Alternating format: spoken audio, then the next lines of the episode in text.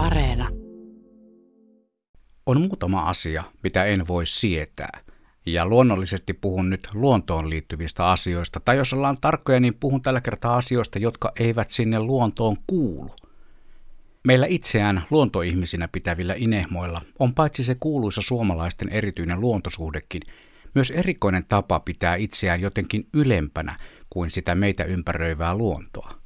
Yleistän tarkoituksella, vaikka tiedänkin useimpien Blumiksen luonnonkuuntelijoiden olevan oikeasti luontoihmisiä, joille ei tulisi mieleenkään toimia kohta kuultavalla tavalla. Olen jo moneen otteeseen sanonut, että se luonto alkaa ihan siitä parkkipaikan reunasta. Ei tarvitse mennä syvälle ikimetsään tai suksia luonnontilaiselle suolle ollakseen oikeasti luonnossa. Ja jos oikein tarkkoja ollaan, niin luontohan on kaikkialla ympärillämme, vaikkei näkisikään puita, saati ruohoa. Me itse, ihmiset, olemme osa luontoa, ja kaikki toimenpiteemme vaikuttavat jollain tapaa kaikkeen, luonnossakin. Näinä kurjina aikoina, kun maailmanlaajuinen pandemia on hankaloittunut monella tapaa niin sanottua normaalia elämämme, me homo sapiensit, viisaana pidetyt ihmisoletetut, toimimme paikkapaikoin kuin maailmanloppu olisi tulossa. Siitä merkkinä toimivat erinomaisen huonosti luontoon viskatut kasvomaskit. Niitä on joka puolella. En ole aikoihin käynyt ikimetsässä saati suksinut suolle, joten en pysty olemaan varma, onko maskisaastetta myös noissa paikoissa, mutta kylläpä niitä riittääkin maahan heitettäväksi. Se vetää mielen apeaksi tällaisella satunnaisella luontoihmisellä. Miksi se maskin vieminen roskiin on niin vaikeaa? Miksi?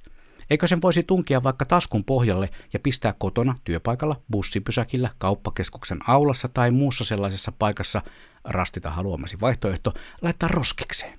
Ja sen verran syvälle, ettei se seuraavan tuulen puuskan myötä lennähdä maastoon. Kasvomaskit hyvä, niiden jätehuolto. Mm-mm, huono.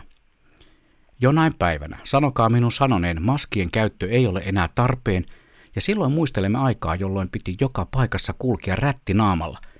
Tulevaisuuden arkeologit tulevat ihmettelemään kaivauksilla, että mitä ihmettä ovat nämä omituiset laput, joissa on kumin nauhat reunoilla. Liittyisivätkö kenties johonkin Millennium-heimon riitteihin? En tiedä mikä on FFP3-maskin puoliintumisaika, saati kuinka kauan menee moisen maatumiseen, mutta olen suht varma, ettei se sieltä luonnosta kovinkaan sukkelaan katoa. No, kokonaan oma lukunsa on tupakan natsat. Kyllä, ja aion ripittää myös teitä tupakoitsijoita.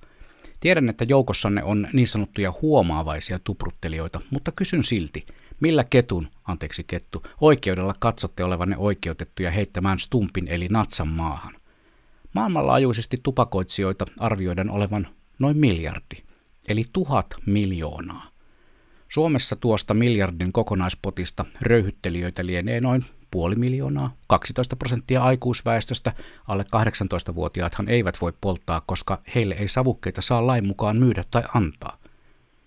En tiedä kuinka monta savuketta keskimääräisesti päivässä vedetään, mutta jos yksikin poltetusta savukkeen natsasta eli filteristä heitetään maahan, se yksikin on liikaa. Paitsi, että ne ovat roskia, ja roskien maahan heittäminen ei ole sallittua, ne myös ajautuvat luonnossa toisinaan eläinten ruoansulatukseen, jos ymmärtää mitä materiaalia savukkeen suodatin on ja mitä siihen varastoituu tupakan, savun ja sen sisältämien yhdisteiden kuljettua suotimin läpi, saattaa jopa kemian tunneilta lintsannut ymmärtää, etteivät ne ainakaan terveellisiä ole millekään elävälle olennolle.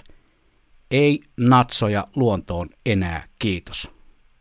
Roskaaminen muutenkin on vastenmielinen tapa. Muistan ollessani Kaliforniassa 2000-luvun alussa ihailleeni sikäläistä lainsäädäntöä.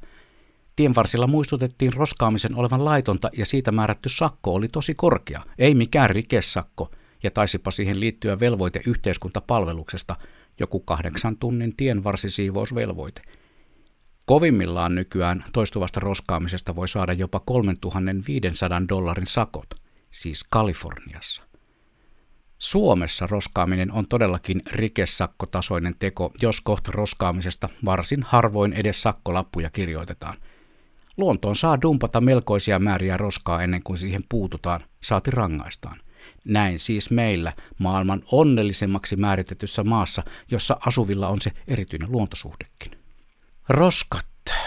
Niin tupakan natsat kuin käytetyt kasvomaskit, niin pureskellut purkat kuin hampurilaispaarin pakkausmateriaalit, niin suklaapatukan kääreet kuin vikaantuneet auton akut, niin koiran jätökset kuin uuden vuoden ilotulitteiden jäänteet.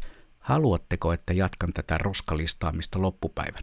Siis kaikki ne roskat, jätteet, skeidat, ne eivät kuulu luontoon. Ei. Sitä paitsi roskaamisen taloudelliset vaikutukset koskevat meitä kaikkia, jotka maksamme veroja.